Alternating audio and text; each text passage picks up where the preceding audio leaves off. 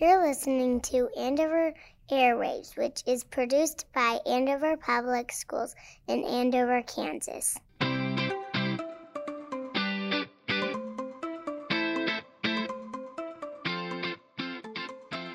Hi, everybody, and welcome to another episode of Andover Airwaves, our podcast about all things Andover Public Schools.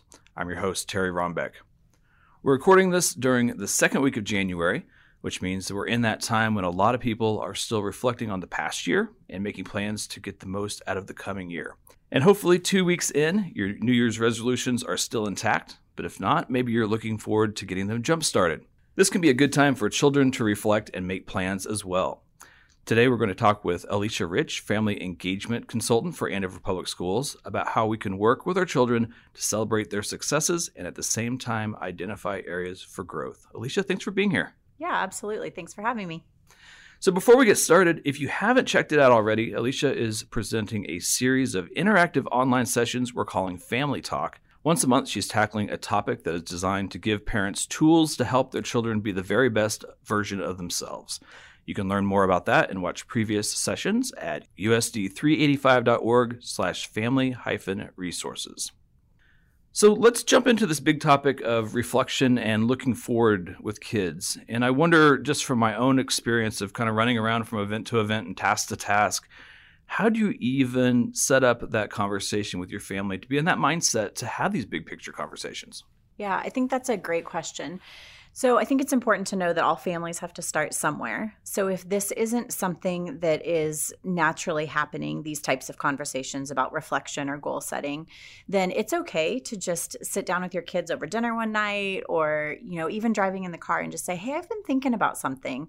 Um, you know, I would love to just hear kind of how you thought first semester went. And depending on the age of your child, they have the ability to look back over different amounts of time. So if you're talking to an elementary kid, you probably want to say, you know, how school felt before Christmas or before winter break. Um, a high schooler, you may be able to ask about the whole semester or second quarter, something a little bigger. Um, but just say, you know, I'd like to start having some conversations about how you feel about school, about things in our family, about our routines, and see if there's things that you're really proud of or if there's some things that maybe you want to change and make better um, and let them know that it's been on your mind and that you just want to have the conversation. I think that is a great place to start. And it's important to remember that if you haven't had those types of conversations before, you're probably going to get a little bit of uncomfortable pushback too. And that's okay. Um, you know, it's okay to say to them, when I first started thinking about reflecting about my job, it felt awkward or I wasn't sure what kind of things to ask myself. And the more I've done it, the better it's it is for me or the easier it's gotten, that kind of thing. So just not being afraid to jump in and start the conversation, I think is most important. As you said earlier to me, you got to start someplace. Yes. That's absolutely. Now, in your family talk earlier this week, you had some great conversation starters around the reflection piece of this. And I wondered if you could give some examples of that and maybe how you would use those to, to facilitate that conversation with your mm-hmm. child or your children. Yeah. And one thing, kind of going along with how you start the conversation and then specifically what you're asking them, a really great time that you can do this and kids can hear from each other if you have multiple children or hear from their parents is during like a family meeting. And I won't go into that in a lot of detail. It can look different in different houses, but basically it's just a time that you say, hey, we're going to set aside a little block of time, even just 10 or 15 minutes, and we're going to talk about some stuff that um, you know that I think is important and matters for our family. And you may want to tell them ahead of time. Would you think before, let's say we're going to chat Sunday afternoon, would you think about these couple questions? And so some of the things that that I think might get their brains rolling are asking them to just consider what kind of mindset they feel like they have when they go into school. Um, again, if you're elementary, they're with the same teacher most of the day, so that's a an easier question. High school, you may want to ask about a couple specific classes, or just if they have a general feeling or mindset about school in general. Um, maybe ask them, "Gosh, you know what felt really hard at school this past semester? Did you feel like you came across any challenges that you really had to work through? Tell me about that." um, our lives get so busy, it's very possible that kids are going to be working through challenges that we don't know a whole lot about because on the day to day basis, they maybe don't want to talk about it after school or they're moving to sports and things. So, stopping and asking that question is really important. And then I think asking, how did you tackle those challenges or where do you feel like you're sitting now in relation to those challenges? So those are some great questions to get started with. And you alluded to this and i hadn't thought of it this way but is this a conversation that you want to have with each of your children individually do you think? Or is this a family conversation? Or does that depend on what you're talking about I think both. I think it also depends a lot on the personality of your children. So, we have five kids at our house, and we do a family meeting once a month, and we talk about a lot of this stuff. We've really tried to set up an environment in our house where it's safe to share things that feel hard or things that aren't going great. So, we'll talk about behavior reports that come home, we'll talk about report cards, all of that as a family. But oftentimes, it's in an effort to be able to build up the child and hear you know affirmations from their siblings so that they're not just hearing mom and dad say we love you you're doing a great job but maybe their siblings are chiming in and sharing things too and then those conversations often continue privately at a different time if you need to go more in depth mm-hmm. makes sense now sometimes uh, at least in our family it's hard to get that big picture view mm. and and to think and you know to be honest, if somebody looked at me and said, "What were your kids accomplishing in September?" I don't know that I could give you specific mm-hmm. examples right mm-hmm. now. Are there ways, or there strategies of kind of tracking some of these things that that kids are wanting to get better at, or to, you know, how do you at the end of a semester or at the end of the school year take that time and know what what celebrations you want to have? Mm-hmm. That's a great question too. So I am a big proponent in celebrating beyond the report card, but the report card's a great place to start. You're going to get a lot of feedback from the teacher there, not only about how they're doing academically, but with behavior and work habits. I would look for trends. We have two report cards into the year at this point, so we can look and see what did behavior look like first quarter compared to what did it look like at the end of December.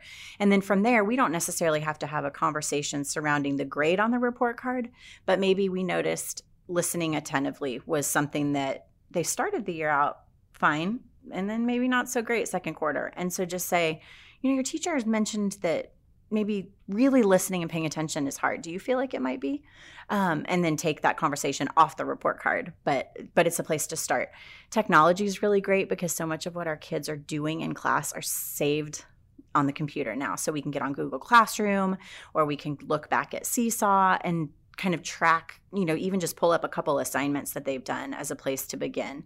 Um, I save work only for a short amount of time, but so that I can go back and kind of look at it. I want to see how their handwriting's changed or what sort of things they were writing in their journal about in September versus January. Um, so you could begin to do that as well. Yeah.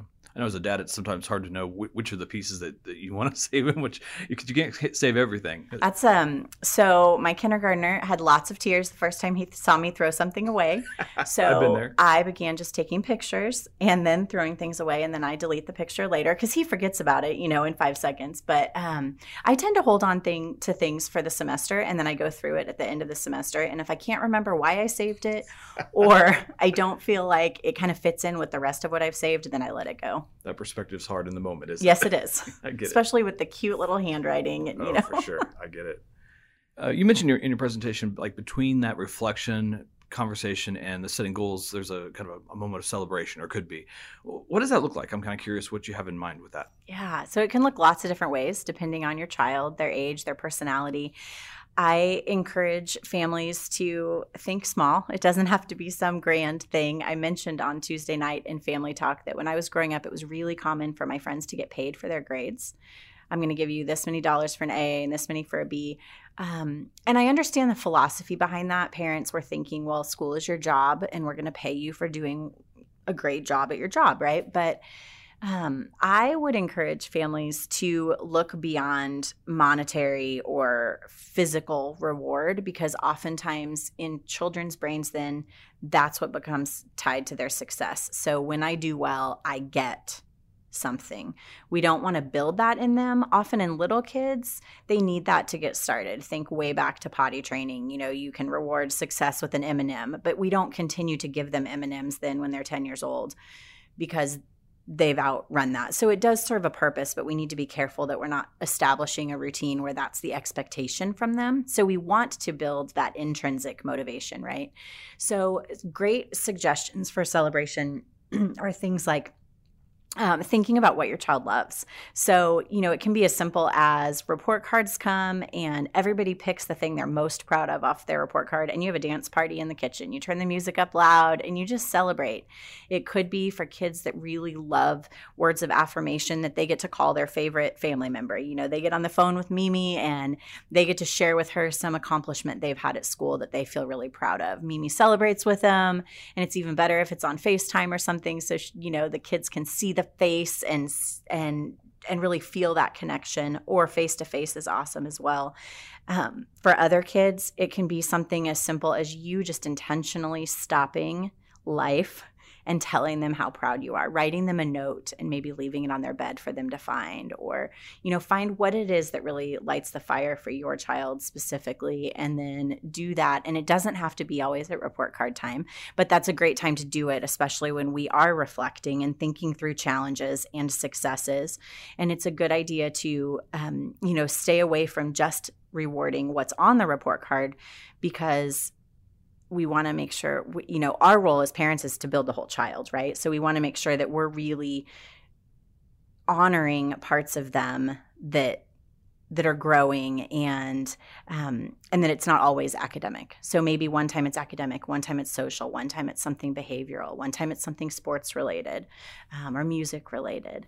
It's just going to be really individual. But yeah think small you know turn the music up. That doesn't cost any money right? Um, and maybe it is take them out to their special dinner if it's a bigger accomplishment but just have fun with them now as we look towards second semester and we're already two weeks mm-hmm. in now um, kind of what's the best way for parents to help their kids set goals that kind of align with the goals that might be happening at the school? I mean, is that just a matter of communication with the teacher to kind of understand what's coming up? Um, you know, because it seems like having those aligned would be helpful both for the family, the kid, and the teacher for that matter.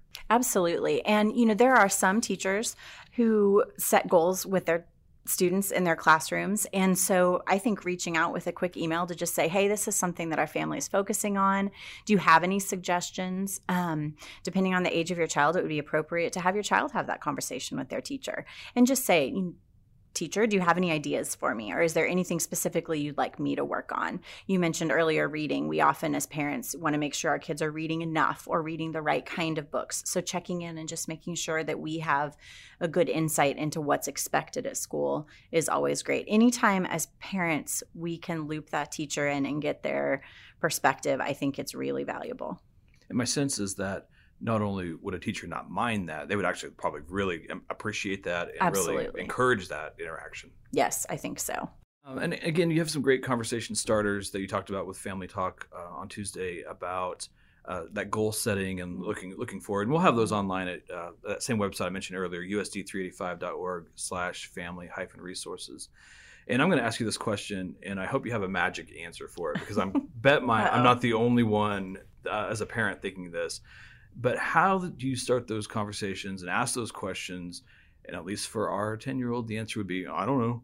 How do you, how do you draw more out of them than just that? That's a great question. And my very non magic answer is sometimes in some moments you don't. Um, I think, especially if it's not something they've ever been asked before or they haven't spent a lot of time thinking about, they may feel really caught off guard or overwhelmed with a big question like, you know, what do you want your life to look like at the end of the school year? Because the end of the school year feels like forever when you're 10 years old, right? So maybe telling them again ahead of time. I mentioned that before a family meeting, you may give them a couple questions you want them to think about. When I was in the classroom, I was known for giving my kids thinking homework a lot. I didn't like to send home homework on paper, but I often said, Would you spend some time tonight thinking about something? And then it was typically a conversation I wanted them to be ready to have the next day. Sometimes they do, sometimes they don't, but it's in their brain. And now they've got some connection so that when we bring it up again, it's not something brand new. And they're going to have a different brain response than they did the first time they heard it. So if it's the first time they've ever heard it and they may feel anxious, they can tend to shut down. Well, then the next time they hear it, they're going to feel a little bit less anxious because it's not brand new and they're going to be less likely to shut down. So being patient sometimes is important. But then I think also knowing your child, if you know that you can't start with a question like that, you know, with your 10 year old, you may want to start and say, Hey, what's something that you're just really proud of? And that celebration piece is so important, you know, starting from something they feel good about. What's something at school right now you feel really proud of? let them share, and then say, do you want is there any growth in that area that you want to see? Like is is there places you can still get better at that or are you like at the top of your game? And they may say yeah i'm at the top of my game. Like wow you've read every book in the library? That's amazing you know? But allowing it to start from a place of success makes that looking forward much easier than starting from a place where they feel like they're not doing well and then asking them how they're going to get better at that if that makes sense. So start from success and then you can work into some of the more challenging conversations for growth. Yeah, it makes sense. One of the questions you had um, written down was, and I, I, took note of it, if you could accomplish anything big or small, what would it be? Yeah. And I imagine that might be a hard thing just to sit down and, and mm. but maybe a week later with that conversation or that question kind of percolating in the back of somebody's brain, you might they might be in a situation where they realize, hey, but that's the thing. Yeah. And so just even asking the question and not having an answer at the moment, I would imagine could be okay.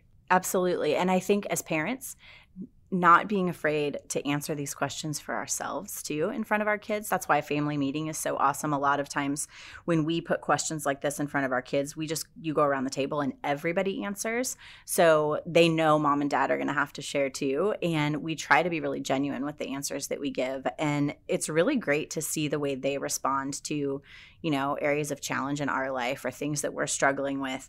And then when they can hear accomplishments from siblings or other parents, then also those ideas can kind of help to kickstart something in their brain if they're struggling a bit. And I would think parents might really appreciate having that own thought process Absolutely. in their own brain because yep. I know uh, for me anyway, when uh, you know in your, in your maybe in your early twenties, you're thinking about what I, do I want to accomplish, and you know maybe that's not something that you're you're actively thinking about, you know, later on. Yeah, once life kind of settles and right. you're busy taking care of your kids, you don't often think about what you want and where you want your life to go. So yeah, these are definitely things that are fantastic for parents too. Yeah. So I want to jump back for a minute to your family talk session back in um, September, and actually one in October too. And uh, you were talking about creating positive, healthy habits and routines for your kids. And I would imagine this time of the year with resolutions and goals and things like that, like creating those ha- healthy habits and routines could be like one of those goals that, that you're trying to accomplish. Um, so, how would you start a conversation with your child about a maybe a habit or routine you would like them to develop that gets their buy-in as well? How would you start that? Mm-hmm.